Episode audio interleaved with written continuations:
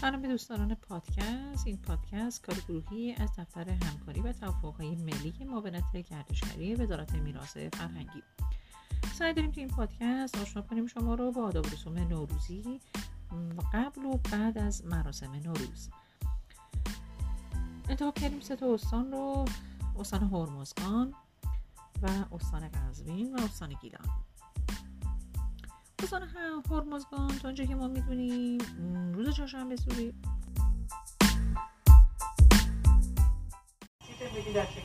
سلام دوستان. پادکستی رو که براتون می‌خوام اجرا کنم. یه مربوط میشه به آداب رسوم استانهای کشور ایران.